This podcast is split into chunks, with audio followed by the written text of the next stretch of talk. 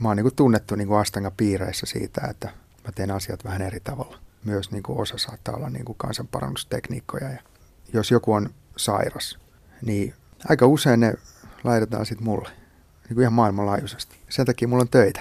Että mulla on tämmöinen erityinen taito, mitä harvalla on. Päivän henkilö on Jooki Petri Räisänen. Petri, olet erittäin arvostettu ja kunnioitettu joogaopettaja ja pidät suosittuja joogaretriittejä ympäri maailmaa. Joo. Ne, jotka eivät ole päässeet joogatunneillesi, ovat ehkä nähneet valokuvia sinusta veistoksellisissa asennoissa, asanoissa. Montako jooga-asanaa sä teet keskimäärin päivässä? Jaa, nykyään ehkä vähän vähemmän. Tässä on vähän perhekiireitä nykyään ja opettamistakin on enemmän kuin aikaisemmin, mutta varmaan asentoja tulee tehty tuommoinen 20-30 päivässä. Ja jotkut asentot on vähän pidempiä sitten. Esimerkiksi jos tekee hengitysharjoitusta, niin yhdessä asennossa sitten ollaan vaikka puoli tuntia. Yleensä kylläkin asennot on puolesta minuutista minuuttiin suunnilleen. Parikymmentä päivässä. Joskus ehkä vähän vähemmän, joskus enemmän. Minkälainen joogi sä olet? Oletko sä sellainen joogi, joka ei hermostu tai hikenny mistään? Voisi sanoa, että tämmöinen kärsivällisyys on niin kuin eri asioissa erilaista. Jos nyt mennään niin kuin tunnille ja siellä on vaikka oppilaita, jotka vähän säätää omiaan ja on vähän itsepäisiä ja tekee kaikenlaista möykkää siellä ja muuta, niin aika harvoin mulla niin palaa pinnaa. Et se on semmoinen tilanne, missä mennään niin kuin, vähän niin kuin terapeutti. Mutta sitten eri asia on jossain niin kuin lentokentällä kiire ja ehkä joskus vähän liikenteessä tai jotain. Niin kyllä semmoisissa tilanteissa saattaa niin kuin kohahtaa helpostikin. Missä päin maailmaa sä oot nyt viimeksi pitänyt tämmöisen joogaretriitin? Just tultiin tuolta Keniasta. Viime keskiviikkona tultiin Keniasta ja torstaina oli jo, lähi jo Uppsalaan. Mutta Kenia oli mahtava kokemus. Kaunis maa, paljon ongelmia tietenkin myös. Paljon köyhyyttä ja, ja huumeongelmia. Ja, mutta uskomaton paikka tehdä joogaa myös. Ja kiva, että oltiin saatu paikallistakin porukkaa sinne Nairobista ja Mombasasta ja se oli hienoa. No muistaaksä ihan ensimmäisen joogaharjoituksessa, että minkälainen tunnelma siitä jäi ja minkälainen harjoitus se oli? Joo, ihan ensimmäiset harjoitukset mä tein, se oli tämmöistä niin työväen opiston joogaa. Sehän on vähän semmoista kevyempää kuin tämä meidän Astanga joka mitä mä oon tehnyt tässä 27 vuotta. Mutta silloin tosiaan vuonna 1988 mä olin vuoden verran suunnilleen kävin semmoisessa työväenopistojoukassa ja mä olin varmaan ainut mies, paljon oli naisia, suuri osa vähän vanhempia. Asennat oli hyvin kevyitä ja musta tuntui, että pääasia oli rentoutuminen ja semmoinen kevyt hengitys. Ja se oli kyllä, se oli kyllä hyvä kokemus. Ei se mua sitten pidemmän päälle sit kiinnostanut niin, koska mulla oli kuitenkin semmoista urheilutaustaa ja vähän semmoisen kovemman harjoituksen taustaa, niin se ehkä tuntui, että se oli pikkusen liian kevyttä ja suunnattu ehkä jollekin muille kuin mulle, mutta hyvä kokemus jäi. No palataanko ajassa vähän taaksepäin, niin katsotaan ensimmäinen valokuva. Joo. Tässä on tuota idyllinen potretti perhe, perheestä, joka on mökillä. Keitä Kyllä. siinä on ja missä vuodessa suurin piirtein ollaan? Näyttäisi, että on, kun mä synnyin elokuussa vuonna 1967, niin 13. elokuuta, niin tämä on varmaan seuraavana kesänä otettu kuva meidän kesämökiltä tuolta Kustavista. Ja siinä on just rakennettu tuommoinen hirsimökki. Isä rakensi siellä rakennusmestarina osas laittaa hirret päällekkäin. siellä meillä on vieläkin tuo kesämökki. Ja kuvassa on, siinä on isä ja äiti nuorena ja sisko, joka antoi itselleen nimen Api. Jo pienenä antoi itselleen nimen ja, ja sitten minä olen siinä perinteisessä merimiesasussa. Yksivuotiaana. Yksivuotiaana. Joo, se on aika semmoinen idolikuva. Että siellä näkyy vielä taustalla, että siellä on vähän rakennustarvikkeitakin vielä. Siellä oli kesämökki ja venevoja ja savusauna. Minkälaisessa perheessä sä kasvoit? Um, kasvoin semmoisessa aika turvallisessa keskiluokkaisessa perheessä. Ja Helsingissä asuttiin, mutta lähellä Kannelmäkeä. Isä rakensi omakotitalon sinne ja siellä asuttiin mukavasti siellä oli paljon peltoa ja metsää ympärillä ja vähän niin kuin maalaiselämää tavallaan, mutta Helsingin sisällä kuitenkin. Ihan siellä Vantaan rajoilla. Minkälainen poika Petri oli pienenä? Jaa, sen muistan, kun me pelattiin aina kauhean paljon. Että meillä oli iso piha siinä. Pelattiin paljon jalkapalloa ja jääkiekkoa. Ja aina kun pelattiin jalkapalloa, niin piti aina noudattaa sääntöjä. Maalitolppaa ei saanut siirtää niin kuin kesken pelin ja pallon piti mennä viivan yli. Ja kaikkea semmoista, niin kuin, että joku vähän harjoitti pientä vilppiä, niin siitä mä en tykännyt. Että tavallaan semmoinen tietynlainen oikeudenmukaisuus oli, oli tärkeää. Äiti sanoi aina, kun mä kävelin siitä bussipysäkille parista metriä, mentiin kouluun siitä. Äiti sanoi, että katsoi ikkunasta huolestuneena, kun mä kävelin muutama metri ja sitten mä pysähdyin ja kattelin vähän taivaalle ja puihin ja pyörin ympäri pari kertaa ja taas jatkuu matkaa. että ajattelin, että ei se varmaan ehdi siihen bussiin koskaan. Kyllä siitä varmaan joskus jäikin pari bussia väliin, mutta ehkä siinä oli jotain semmoista tiettyä semmoista rauhallisuutta ja mietiskelyä ja tutkiskelua. Mitä koulua sä kävit Helsingissä? Tai mä kävin semmoista suomalais-venäläistä koulua siinä. Mulla ei ollut mitään semmoista niin venäläistaustaa, mutta vanhemmilta löytyi kyllä sit siihen aikaan niin kuin vähän semmoista vasemmistolaismeininkiä. Kyllä se varmaan liittyi siihen niin kuin vasemmistolaisuuteen se koulu. Ja sisko oli jo venäläiskoulussa silloin mua ennen ja siellä kävin kuitenkin lastentarhasta ylioppilaaksi asti. Kyllähän siihen väkisin sitten vähän venäjä oppi. Monet aineet oli pelkästään venäjäksi ja opettajat oli venäläisiä. Esimerkiksi matematiikka, biologia, historia. Niitä vaan niin luettiin venäjäksi. Ja sitten kun nyt käy Venäjällä pitämässä kursseja, niin se on aika kiva, että on semmoinen tausta, että pystyy pikkusen kommunikoimaan ja sitten ymmärtää aika hyvin, mitä ne puhuu. Mutta onhan toi niinku semmoinen, että esimerkiksi vasemmistolaisuudesta puhuminen, niin ei sitä nyt kaikille viitti mainita, että tuli niinku kommunistiperheestä tota 70-luvulla. Isä oli mukana jonkun verran niinku tiedonantajalehden jakamisessa ja sittenhän se samalla kun kommunismi kaatui, niin vanhempienkin ideologia muuttui ja muuttui aika paljonkin siitä. Mä kyllä tykkäsin siitä koulusta siinä, että sehän oli, se, se oli mahtavaa tota, aikaa. Tietenkään niin kuin, mä oon aina ollut kriittinen siihen kouluun ja koulusysteemiin, että, että en mä ikinä tykännyt koulun käynnistä, mutta, mutta hyviä tyyppejä siellä oli. Onko sulle jäänyt jotain erityistä mieleen, mitä just vanhemmat opetti sulle? Mulla oli todella vapaa kasvatus. Kyllä ne varmaan yritti ehkä jonkun verran semmoista vasemmistolaisaatetta – syöttää ja aivopestä. Tota, mä kävin semmoisissa pioneereissa tuossa Pakilassa, ja, mutta mä en tykännyt siitä koskaan. Ja sitten piti käydä kesäleirillä, mikä oli semmoinen vasemmistolaishomma, ja tota, mä en tykännyt siitäkään yhtään. Ja sitten mä aloin pelaamaan jääkiekkoa, kun se kiinnosti mua paljon enemmän kuin nämä vasemmistolaishommat. Petri Räisänen, tässä toisessa valokuvassa olet tuota jääkiekko asennossa ja sinulla on tämmöinen karhukissojen varustus päällä, eikö niin? Kyllä. Tämä oli varmaan niitä viimeisiä vuosia, kun me pelasin karhukissoissa ja menin jokereihin siitä. Ja siellä pelas kaikki. Kaikki kaverit pelas jääkiekkoa. Ja se meidän kotikenttä oli siinä kilometrin päässä suunnilleen. Vanhemmat vastusti kovasti mun jääkiekkopelaamista. Muista semmoisen tilanteen, kun kerran piti lähteä harjoittelemaan ja vanhemmat vastusti, että et sä, et sä voi mennä, että sä, heidän mukaansa se oli hyvinkin oikeistolainen harrastus ja niin kuin olikin. Ja mä otin luistimen ja uhkasin, että mä lyön niitä luistimella. ja pamautin sitten se luistimen siitä tota, ulko ja siinä oli reikä siinä ulko ihan loppuun asti. Vanhemmilta ei tullut minkäänlaista suostumusta eikä, eikä tukea, mutta, mutta ehkä semmoinen vuosi sen jälkeen, kun mä pelasin, niin vanhemmat kiinnostuivat alkoi tukemaan sitten viemään harjoituksia. Me mentiin aamu pelaamaan ja illalla tultiin pois. Kymmenen tuntia päivässä varmaan. Mutta sitten tosiaan niin jokereihin kun menin, niin koko joukko oli täynnä semmoisia tähtiä ja siellä oli tulevat NHL-pelaajat ja mahtavia nimiä. Ja kerran jopa pelasi ykkösketjussa semmoisessa Suomen mestaruusturnauksessa.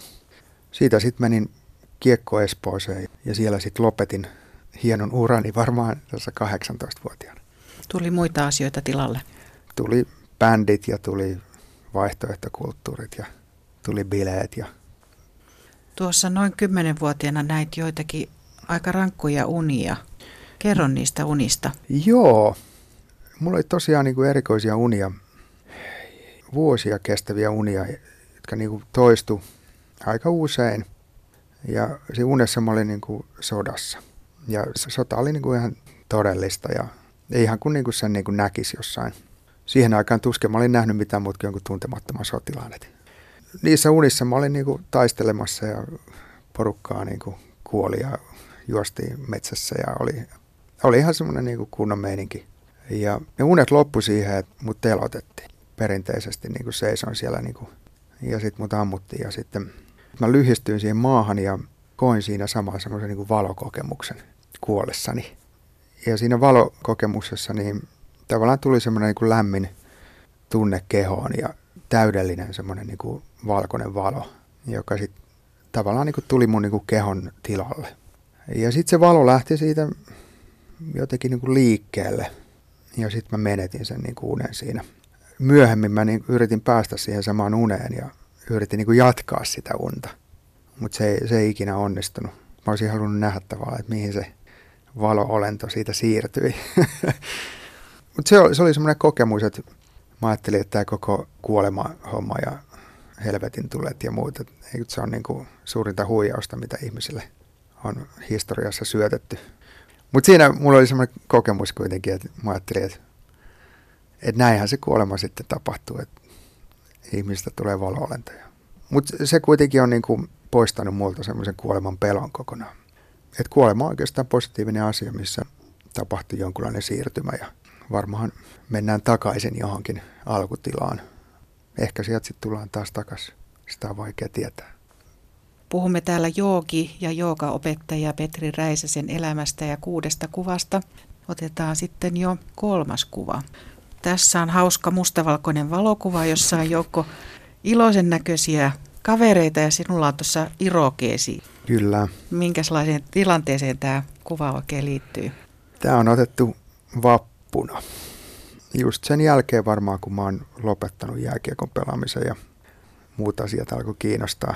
Ja varsinkin tuommoinen niin vaihtoehtokulttuuri, mikä voi olla, että se liittyy siihen vasemmistolaiseen niin kuin kasvatukseen. Ja alkoi kiinnostaa tämmöinen niin kuin, lähinnä niin kuin punk-henki.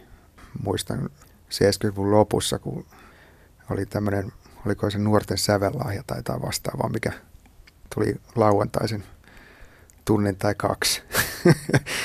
Eikä sitten paljon muuta musiikkia radiosta pystynyt kuuntelemaan, mutta silloin tuli semmoinen ohjelma, muista, että se oli lauantaina ja mä kuuntelin radiosta ja sitten tuli Eppu Normaalin joku biisi. Voi olla, että se oli jopa poliisi pamputtaa tota, ja sitten tuli Pelle Miljoonan väkivalta ja päihdeongelma ja siihen aikaan nauhoitettiin C-kasetille kaikki biisit tuota radiosta. Ja yleensähän niitä ei saanut itse alusta, että siinä meni aina 10 sekuntia, että tajusi, oikein tämmöinen biisi ja sitten se lähti nauhoitus. Ja, ja ne, ne biisit mä nauhoitin ja molemmat oli tietenkin vähän puolikkaita, mutta, mutta ne oli ihan niin kuin silleen mun ykkösiä, että niitä tuli kuunneltu tosi paljon. Sitten mä tapasin, kun mä olin ehkä 13 kotibileissä, niin ehkä pikkusen oltiin maisteltukin siinä jotain omenaviintä varmaan. Niin tapasin kaveri, joka kuunteli punkkia ja sitten meistä tuli niin kuin sydänystävät. Ja se oli myös venäläiskoulussa ja sitten me oltiin siellä venäläiskoulussa muutenkin nähty niitä. Siellä oli esimerkiksi lama yhtyeen jäseniä oli siellä koulussa ja unicef yhtyeen jäseniä myös. Ja me sitten hilluttiin kaksisteen ja kuunneltiin punkkia, alettiin soittaa bändissä ja meillä oli tämmöinen A-olut yhtiö, joka soitti meidän autotallissa. Ja A-olut teki kyllä yhden singlenkin ja soitettiin pari keikkaa. Punk oli semmoinen mun niin kuin henkireikä oikeastaan, että oli semmoinen tunne, että niin kuin koulu oli semmoinen paikka, mitä vähän niin kuin inhosi ja siellä oli vaan kavereita ja systeemi haisi. Varsinkin Pelle Miljoona biisit, niin ne, ne voi sanoa, että ne piti mua niin kuin hengissä melkein. Et siellä oli semmoisia niin iskulauseita, mitkä piti niin kuin semmoista elämän halua pystyssä. Niin kuin, Sinä ja minä, kaikki me meissä on voimaa. Jossain vaiheessa sit vanhemmat kävi kesämökillä ja me jäätiin siskon kanssa kotiin ja meillä oli hillittömiä kotibileitä. semmoisia niin 50 ihmisen ja hyvä, jos tunsi niin puoliakaan ihmisistä. Ja kaiuttimet oli aina täysillä. Ja se oli mahtavaa aikaa. Se oli semmoista niin kuin, vaikka siihen liittyy tietenkin paljon negatiivistakin, varsinkin semmoinen niin kaiken vastustaminen ja, ja ehkä vähän liikaa al- alkoholin käyttöä ja semmoista, mutta et se oli energistä aikaa ja monet hienot asiat alkoi silloin, että mä olin mukana Oranssi ryn toiminnassa silloin, että vallattiin taloja ja Oranssihan nykyään on ihan varten otettava yritys, joka majoittaa huomattavan määrän nuoria ihmisiä Helsingissä. Ja oltiin kaikenlaista eläintensuojelussa ja anarkistisessa liikkeessä ja tietenkin paljon liittyi niin kuin musiikkiin ja siihen niin kuin semmoiseen skeneen. Sä kiinnostuit tuohon aikaan juuri rauhanaatteesta ja kasvisruuasta, niin miksi nämä tuli kuvioon? Toi punk-homma, niin kuin, sehän oli niin kuin vaihtoehtokulttuuria ja, ja siihen liittyy tämä eläinten suojelu myös, koeläinten vastustaminen ja sitä kautta sitten musta tuli kasvissyöjä jo silloin suht varhaisessa iässä. Ja kasviruokahan helposti vie sitten niin kuin moniin muihin asioihin. Sitten kun sä alat tutkia kasviruokaa, niin sitten sit helposti tutustuu myös niin kuin muihin terveellisiin asioihin, esimerkiksi jooga. Ja kyllä se jooga tuli varmaan niin kuin osittain kasvissyönnistä.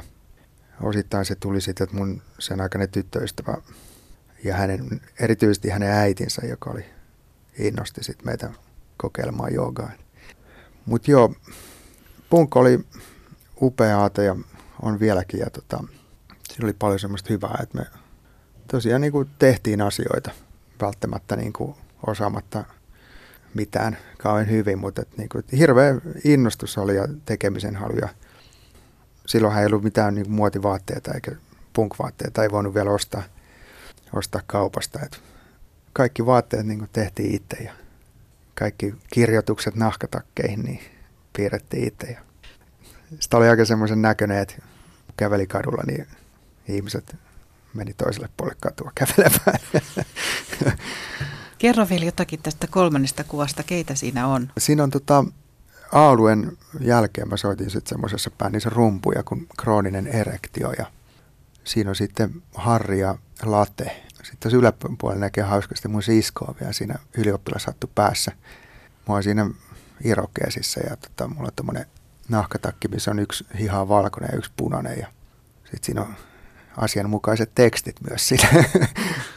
Dead Kennedystä taitaa lukea siinä. Ja sitten siinä on Teija Kotilainen on tuossa mun vieressä myös irokeesi päisenä ja hänestä tuli sitten merkittävä keikka-agentti esimerkiksi rasmus ja Ennen kuin joukasta tuli sinulle ammatti, sulla oli toinenkin ammatti silloin, niin mikä se oli? Tota, mä aloin tosiaan kiinnostumaan sitten niin kuin terveellisemmästä elämäntavasta ja alkoholin käyttö ja juhliminen alkoi mennä vähän övereksi, niin mä ajattelin, että mun pitää tehdä jotain niin kuin vaihtaa mun elämäntapaa. Ja mä sain mieleen, että niin kuin afrotanssi olisi hyvä juttu mulle ja, ja sitten toi jooga. Ja sitten afrotanssi mä sitten harjoitin sitten vuoden tanssi Vintissä kävin. Se oli afrikkalainen opettaja ja se oli tosi hauskaa ja siellä tapasin myös Juha Javanaisen, josta tuli mun pitkäaikainen yhteistyökumppani joogassa. Vaihtoehtokulttuuri meni myös siihen, että mä aloin kiinnostumaan tästä niin suomalaisesta vaihtoehtokulttuurista. Ja mä asuttiin semmoisessa kommunissa tuolla Jollaksessa merenrannalla, Tonttuvuorella.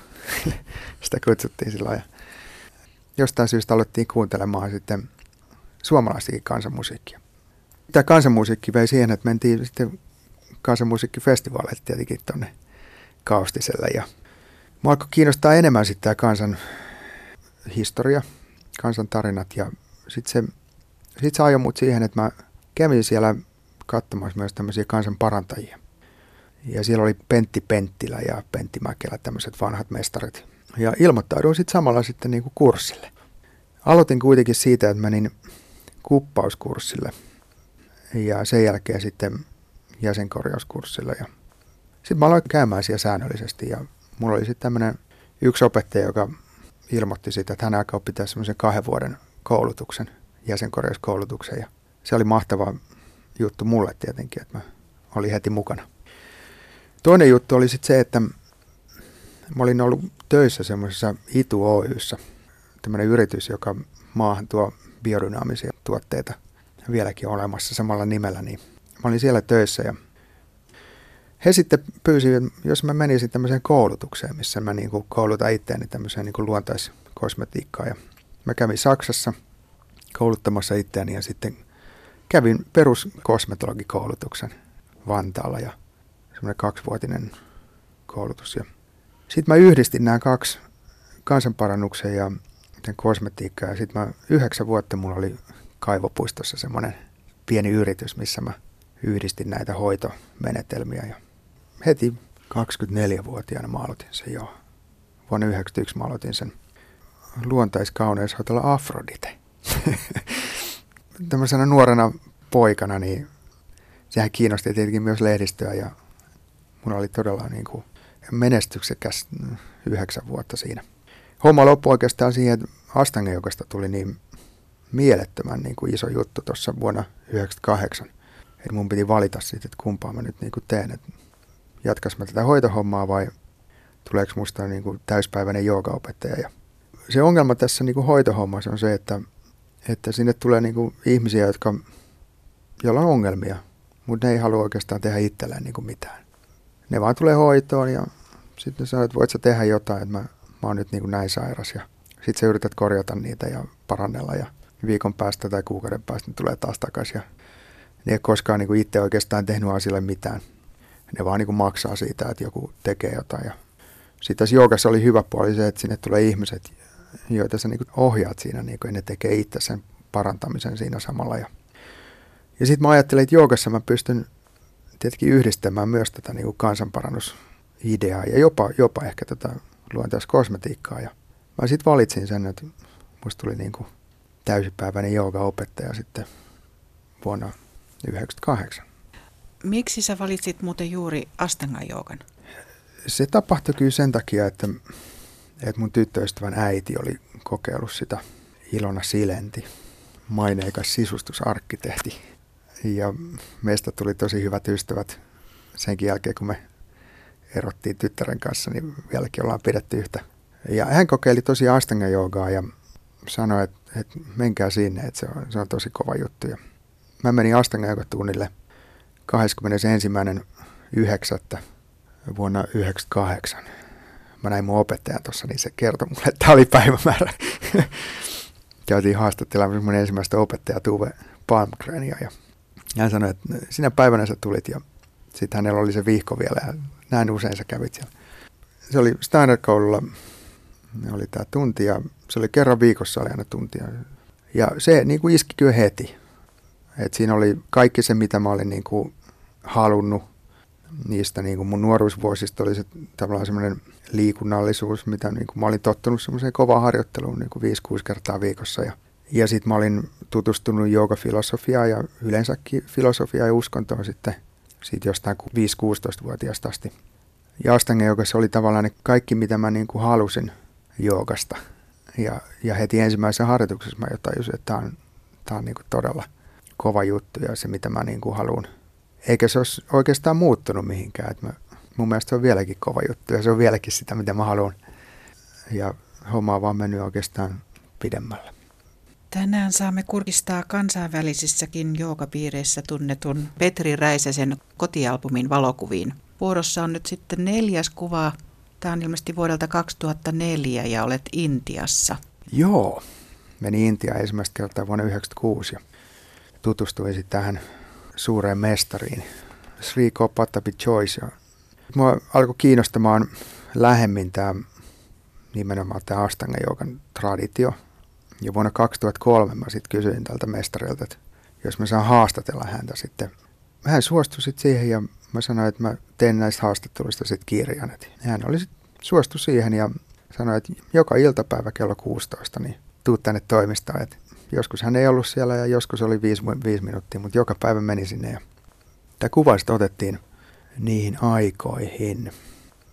Ja tässä on Patapi Joyce on tässä keskellä ja hänen tyttären poikansa Sarat Joyce on tässä vuonna 2004 tämän joogasalin edessä. Ja se oli semmoista aikaa vielä, kun Hastanga joka oli jo tullut aika niin kuin isoksi, mutta ei niin kuin ihan maailmanlaajuisesti. Et, et esimerkiksi Aasiassa vielä harrastettiin aika vähän ja Etelä-Amerikassa. Ja toi aika oli vielä semmoista, että, että oli semmoista niin nostetta paljon ja silloin saattoi nähdä, että salilla kävi vaikka, vaikka Sting kävi siellä tai Madonna kävi siellä tai Red Hot Chili Peppersin kaverit. Tai, ja siihen aikaan mä asuin tuolla New Yorkissa ja se, sekin oli vähän semmoista. Kerro lisää. Mä menin Patavichoisin kurssille Coloradoon, Boulderin kaupunkiin vuonna 2000 ja mä olin aina saanut Amerikasta semmoisen huonon kuvan vasemmistolaisvanhemmilta. Ne sanoi, että siellä on aseet kädessä, ihmiset kävelee ja on kauheata. Ja sitten mä menin Boulderin ja mä ajattelin, että tämä nyt on vähän erilaista, mitä mä olin saanut käsitystä siitä. Ihmiset oli ystävällisiä ja aamulla kun kävelin harjoituksiin, tota, jotkut hiljasi vauhtia avasi ikkuna ja huusi, että niin hyvää huomenta, tarvitse kyydin, että mihin sä oot menossa. Sitten tutustuin siellä erityisesti näihin New Yorkilaisiin astangeihin ja päätin sitten mennä New Yorkiin siitä. Ja sitten mä oikeastaan olinkin siellä semmoisen kuusi vuotta. Tuota, miten Astanga harjoittajasta tulee joogi? Joogi tulee silloin, kun sisäistyy siihen harjoitukseen, että joogasta tulee elämäntapa.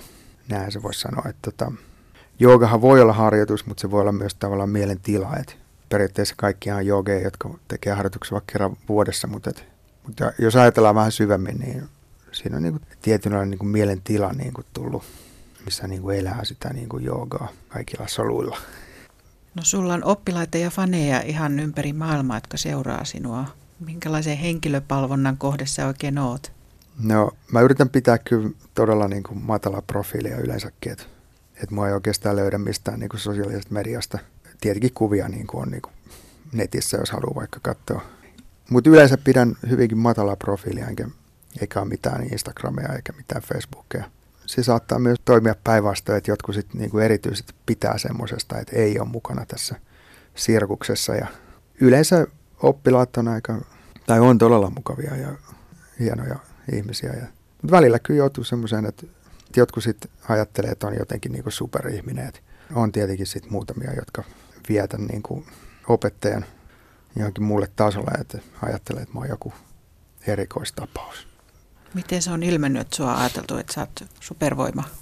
Jotkut oppilaat saattaa todella niin kuin seurata ja tulee joka paikkaan ja istuu eturyvissä ja e-mailailee ja antaa sen ymmärryksen, että heillä on se käsitys, että mä oon niin kuin jotenkin erityinen inkarnaatio tässä niin kuin maailmassa, joka on jo jollain niin kuin erityisellä tasolla, joka ehkä pystyy niin kuin auttamaan, parantamaan, saamaan ihmiset niin kuin johonkin toisenlaiseen mielentilaan. No minkälainen suhde sulla tähän omaan kuruun on, tähän intialaiseen kuruun? No se oli kiva juttu siinä Patabi Choiceissa, että se oli, se oli semmoinen tietopankki tietenkin, että se oli opiskellut koko elämänsä joogaa ja filosofiaa ja uskontoa ja mutta hän oli muuten niin kuin vaatimaton ihminen, vaikka olikin niin kuin brahminikastia Intiassa, niin hän oli kuitenkin tullut tähän vaatimattomista olosuhteista. Että hän muutti 12-vuotiaana Mysoren kaupunkiin niin kuin ilman mitään rahoja ja joutui tietenkin elämään niin kuin kerjäämällä. Ja se, että hänestä tietenkin tuli niin myös niin kuin rikas, niin se ei niin kuin muuttanut häntä hirveästi niin kuin ihmisenä. Että hän oli semmoinen vähän niin kuin iso isä-tyyppinen, mukava tyyppi ja ei siinä mitään semmoista niin gurupalvontaa koskaan ollut, mutta oli, oli tietenkin semmoinen, niin kuin, hän oli tärkeä henkilö. Onko sulle jäänyt tuosta ajasta jotakin semmoisia tyypillisiä intialaisia rituaaleja, kehon puhdistusrituaaleja tai muita, joita sä edelleen teet? Ei oikeastaan muuta kuin joogaharjoitus, hengitysharjoitus ja, ja tietynlaisten öljyjen käyttämiset. Periaatteessa niin kuin perinteisesti laitetaan niin kuin semmoista risiiniöljyä, laitetaan esimerkiksi kehoon kaksi kertaa viikossa – tai seesamisiemenöljyä. Gurun kautta niin mulla on niin kuin kunnioitus intialaiseen traditioon. Mä niin kuin ymmärrän intialaista traditiota ja uskontoa, vaikka niin en suorita intialaista uskontoa niin kuin, niin kuin uskontona, niin kuitenkin mulla on semmoinen hyvin läheinen suhde siihen. Joo.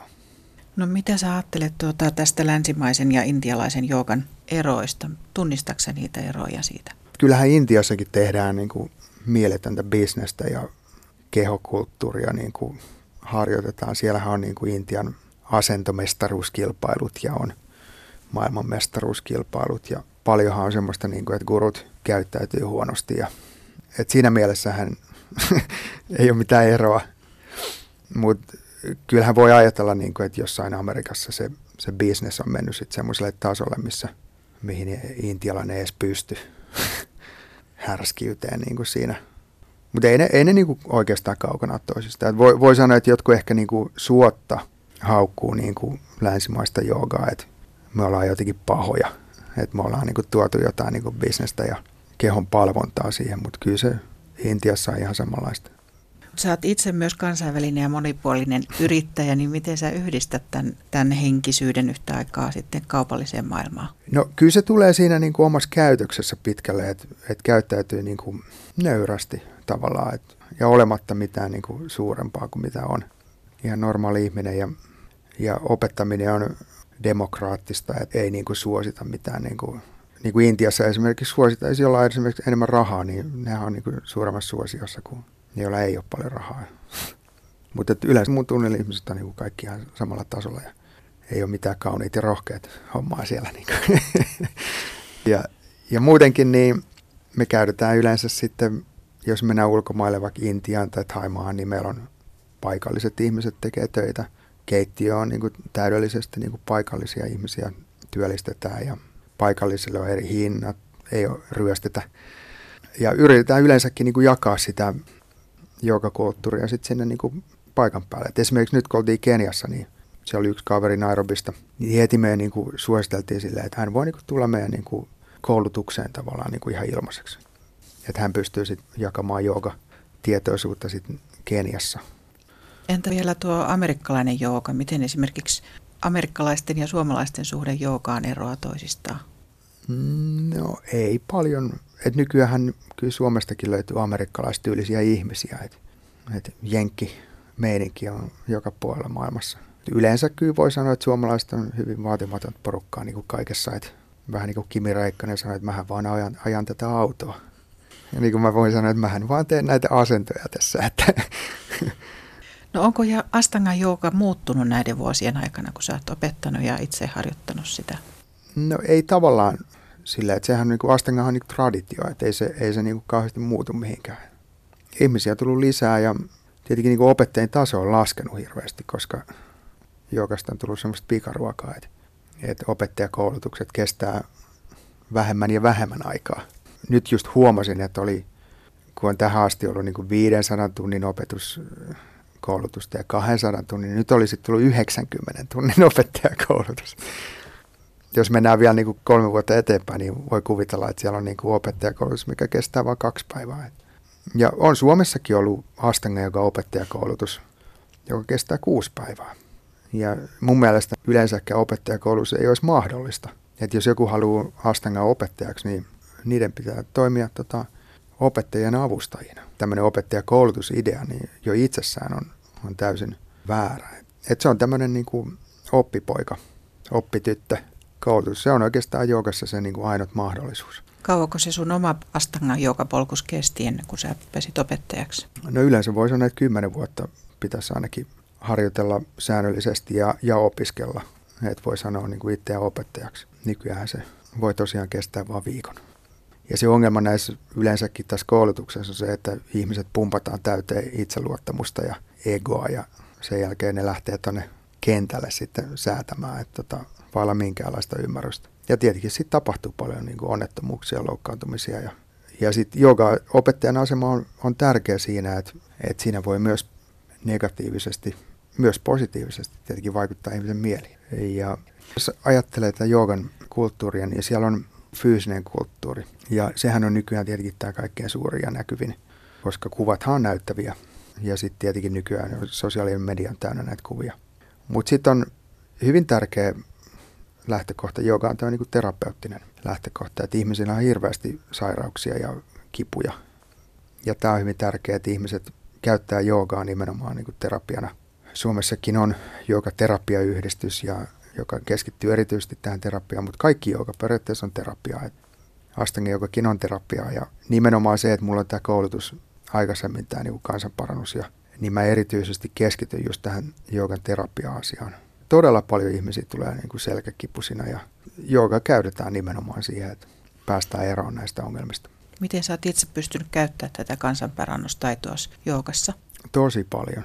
Vastanga joogassahan avustetaan ihmisiä niin kuin fyysisesti, niin, niin ne avustukset on aika usein semmoisia tavallaan, että siinä on osia, ihan perinteisestä niin jooga-avustamisesta, mutta sitten on myös niin kuin osa saattaa olla niin kuin kansanparannustekniikkoja. Ja, ja sen takia mä oikeastaan, niin kuin, sen takia mulla on töitä maailmalla, että, että mulla on tämmöinen erityinen taito, mitä, mitä harvalla on. Mä oon niin kuin tunnettu niin kuin Astanga-piireissä siitä, että mä teen asiat vähän eri tavalla. Ja jos joku on sairas, niin aika usein ne laitetaan sitten mulle, niin kuin ihan maailmanlaajuisesti. Just eilen sain e-mailin tuossa ja ihminen kertoi, että hänellä on tämmöinen sairaus, missä hänellä niin kuin kasvaa periaatteessa niin ylimääräisiä luita lonkkaan ja hartioihin ja, ja sitten niitä on leikelty ja sitten erilaisia muitakin ongelmia oli sitten. Ja sitten kyseli, että voiko hän tulla mun kurssille ja ota mä hänet vastaan ja mua on suositeltu hänelle. Niin kuin. Ja sitten mä sanoin, että joo, tervetuloa, että katsotaan millaisia tekniikoita me löydetään sitten, että miten joukalla pystytään auttaa ja sitten miten mä pystyn auttamaan myös omilla niin kuin avustuksilla. Että sehän on mulle henkilökohtaisesti tosi mielenkiintoista, että pystyn käyttämään kansanparannusvälineitä. Mutta sitten on tämä, jos sanotaan, että on niinku fyysinen kulttuuri, on, on terapia ja sitten on tietenkin tämä uskonnollinen kulttuuri. Et jotkut ihmiset on kiinnostunut uskonnosta ja nimenomaan tämmöisestä niinku henkisestä puolesta. Mä en ehkä itse koe itseäni niin uskonnolliseksi ihmiseksi. Mua kiinnostaa ne asiat. Mua kiinnostaa, mikä Jumala on ja miten se ilmenee ja miksi ihmiset uskoo siihen ja, ja mi- mihin mä itse uskon. ja kaikki, mikä liittyy siihen, mitä eri uskonnoissa niin kuin ajatellaan esimerkiksi kuolemasta ja jälleen syntymisestä ja niin, niin eteenpäin. Ja missä se Jumala on? Maan alla vai onko se taivaassa vai onko se, vai onko se missään? Sitten mä yritän rakentaa oikeastaan sitä omaakin maailmankuvaa tässä samalla uskontojen sekamajaskoista ja mytologioista ja omista kokemuksista ja näkemyksistä. Ja kyllä mä siihen tulokseen on tullut, että uskonto on tärkeä. Ja se, se että uskonto avaa niin kuin aivojen kapasiteettia niin kuin jonkunlaiseen niin kuin luovaan maailmankäsitykseen. Liittyykö tähän ajatukseen myös mytologiasta tämä kirjan kirjoittaminen Ior Bokista? Joo, ilman muuta se liittyy siihen. Tota, kaikki niin kuin maailman käsitykset on, on mielenkiintoisia. Ihan tuommoisesta niin siantologiasta lähtien. Jotkut uskoo siihen, että joku jostain avaruudesta tuli jotain oitoja henkiä tai jotain, niin on se mielenkiintoista, että jos jotkut uskoo semmoisenkin. Ja se, että yleensäkin, niin kuin, että jossain uskonnossa uskotaan, että, niin kuin, että tämä on nyt se, mihin me uskotaan, mutta ne, mihin joku muu uskoo, niin kuin on sitten ihan tarua tai, tai jotain pakanallisuutta tai jotain, niin sekin on aika mielenkiintoista. Mun mielestä kaikissa uskonnoissa on aika paljon semmoista niin kuin legendaa. Ja sama juttuhan, jos mennään Intiaan, niin sehän on, voiko ihminen uskoa, että on niin kuin elefantti Jumala olemassa tai, tai apina Jumala tai hevos Jumala tai jotain tämmöisiä. Niin kuin, että, että niin kuin mulle itsellähän se kuulostaa aika lapselliselta mutta ne on mielenkiintoisia asioita. Että mä, mä oon tosi mielenkiinnolla seuraan kaikkia maailman uskontoja ja mytologioita ja, ja pidän kaikkia niitä tärkeinä. Otetaan viides valokuva. Puhumme täällä Astanga joka opettaja Petri Räisäsen elämästä ja kuudesta kuvasta ja tässä on perheesi. Minkälainen perhe sinulla on? Upea perhe. Mulla on tota, Keniassa syntynyt vaimo. Mentiin naimisiin pari vuotta sitten ja, ja meillä on pieni lapsi Seesam, joka on nyt kaksi vuotta ja kahdeksan kuukautta. Me ollaan tässä kuvassa Frantsilan yrttitilalla. Elokuisin meillä on aina semmoinen viikon mittainen joogakurssi siellä ja meillä on tämmöinen oikein multicultural family. Mun vaimon isä on kenialainen, äiti englantilainen, äidin äiti oli tanskalainen, mun vanhemmat on suomalaisia. Pikku Seesamilla on hyvinkin paljon kaikenlaista tota, verta ja hän on ihan mahtava poika. Kulttuurien erot on upeita. Ihmisten pitäisi vähän nähdä ja tutustua muihin ihmisiin ja kulttuureihin, että jos niin hirveän ahdas mielistä tämä maailman näkemys. Mä aina mietin silloin, kun mä olin New Yorkissa ja Los Angelesissa ja tulin sieltä vuonna 2007 pois. Mä aina mietin, että tämä niinku yhdistelmä Suomea ja Amerikkaa, niin se on ihan täydellinen ja sitten niin yhdistää ne niin kuin suomalaisuuden hyvät puolet ja amerikkalaisuuden hyvät puolet, niin, niin se, se tuntui tosi täydelliseltä. Et, ja myös nämä niin jooga-oppilaat Amerikassa, niin ne, ne jotenkin otti sen tosi hyvin vastaan, sen niin kuin suomalaisuuden. Jotkut ajattelee, että mun pitää olla todella viisas, kun mä oon niin hiljaa koko ajan. että sä oot varmaan todella viisas, kun sä oot niin hiljaa kokea. Mä, mä, mä en sanonut mitään, mä, mä, oon suomalainen. Mutta tosiaan mun vaimo on, on siis Keniassa syntynyt ja kymmenenvuotiaana muutti Amerikkaan ja muutti Suomeen vuonna 2010. Mehän matkustetaan tosi paljon.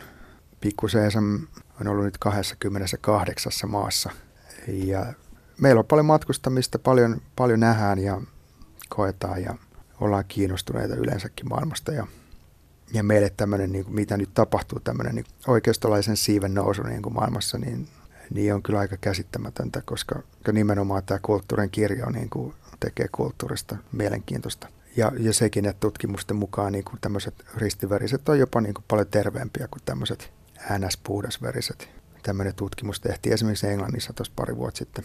Joo, me matkustetaan paljon, me opetetaan joogaa ja meillä on hieno elämä. Vaimo oli Amerikassakin jo eri niin kuin osavaltiossa, eli oli Chicagossa ja North Carolinassa ja, ja New Yorkin osavaltiossa. Ja se hieno puoli, mikä tuossa on, hänestä löytyy semmoinen upea puoli, että hän on semmoinen niin asioiden ratkaisija. Ja jos tulee ongelma, niin hän sitten alkaa aina ratkaisemaan sitä. Et kun mä ajattelen vähän niin kuin itseäni, että mä oon semmoinen vähän niin kuin tuppisuu, joka niin kuin sit hissukseen siellä kärsii ja punoo jotain niin kuin kostoa suunnilleen. niin niin hän niin kuin hyvin nopeasti niin kuin sanotaan, että kun on päivä mennyt niin kuin jotain riitelyä, niin sitten alkaa se semmoinen, niin kuin, että sorry, että, että tämä nyt meni vähän näin. Ja, että sanot sä nyt, niin kuin, että mitä mieltä sä oot ja mä sanon, mitä mieltä mä oon. Ja asiat yleensä ratkeaa niin kuin parissa päivässä, että tuskin me muuten, muuten oltaisiin yhdessä enää. Petri Räisänen, olemme nyt kuulleet viidestä kuvasta elämäsi varrelta. Mikä voisi olla kuudes kuva, unelma tai haave, jonka haluaisit vielä toteutuvan? Joo, osittain mulla on semmoinen kuva, että me niin kuin jo, jo niin kuin eletään sitä haavetta ja sitä, mitä me tehdään, niin se on, se on jonkunlainen unelma jo itsessään. Ja meillä on ollut semmoinen idea, että me haluttaisiin harrastaa niin kuin enemmän hyvän tekeväisyyttä siinä mielessä, että meillä on semmoinen paikka jossain päin maailmaa, mihin ihmiset voi tulla myös, myös ilman rahaa. Ja missä on eri niin kuin, tasoista majoitusta ja missä on eri tasosta tulla erilaisista lähtökohdista ja keskitytään sitten niin nimenomaan semmoiseen joogan opettamiseen kaikille, ei pelkästään eliitille ja rikkaille ja sitä ajatella jotain bisnestä, vaan niin kuin nimenomaan ajatellaan sitä semmoisena terapiana, kehon, mielen ja hengen terapiana, joka on silleen vapaa kaikille. Et esimerkiksi semmoinen, että tekisi itsestään jotenkin suuren ja nyt olisi semmoinen niin Petri Raisanen tavaramerkki ja muuta, niin se, se ei ole ihan kiinnostava. Semmoinen niin egoistinen lähtökohta tai omaisuuden haaliminen tai, tai semmoinen vähän niin kuin amerikkalainen unelma, niin siinä ei oikeastaan mitään kiinnostavaa.